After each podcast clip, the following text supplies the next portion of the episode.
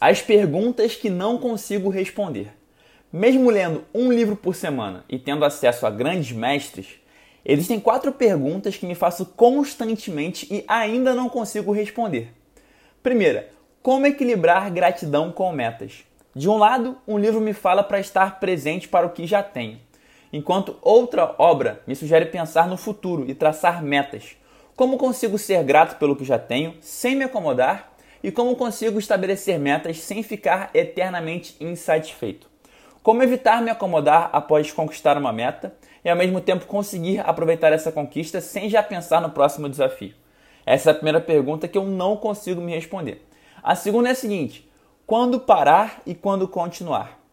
Quando você eventualmente se depara com uma grande dificuldade no seu negócio, seria isso um sinal para parar ou um teste para continuar? Como diferenciar uma coisa da outra?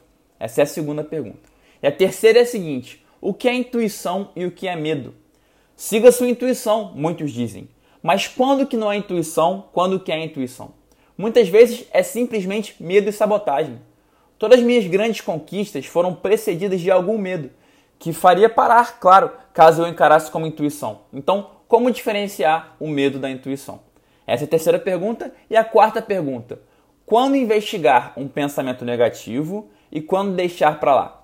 Quando pensamos em algo incômodo, temos dois caminhos: investigar profundamente o tema ou tentar fazer algo para distrair e esquecer daquilo.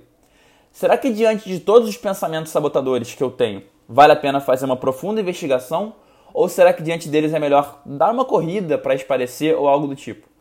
Quando que devemos recorrer a uma alternativa, encarar, ou a outra, de fugir?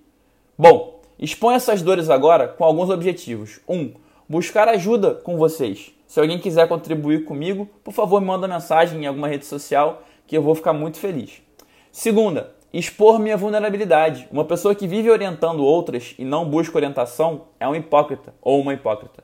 O que me permite tirar tantas dúvidas de clientes e amigos diariamente é estar presente para as minhas dúvidas e permanecer na busca. Obrigado pelo suporte e estamos juntos no caminho. Hoje sempre, vivendo de propósito.